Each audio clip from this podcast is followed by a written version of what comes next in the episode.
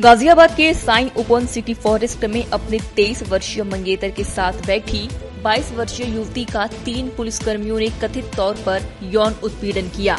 युवती नोएडा की रहने वाली है। ये घटना 16 सितंबर की है। आरोपियों की पहचान constable Rakesh Kumar, home guard Digambar Kumar के तौर पर की गई है। वारदात के समय एक तीसरा व्यक्ति भी शामिल था। सभी आरोपी अभी पुलिस की गिरफ्त से बाहर हैं।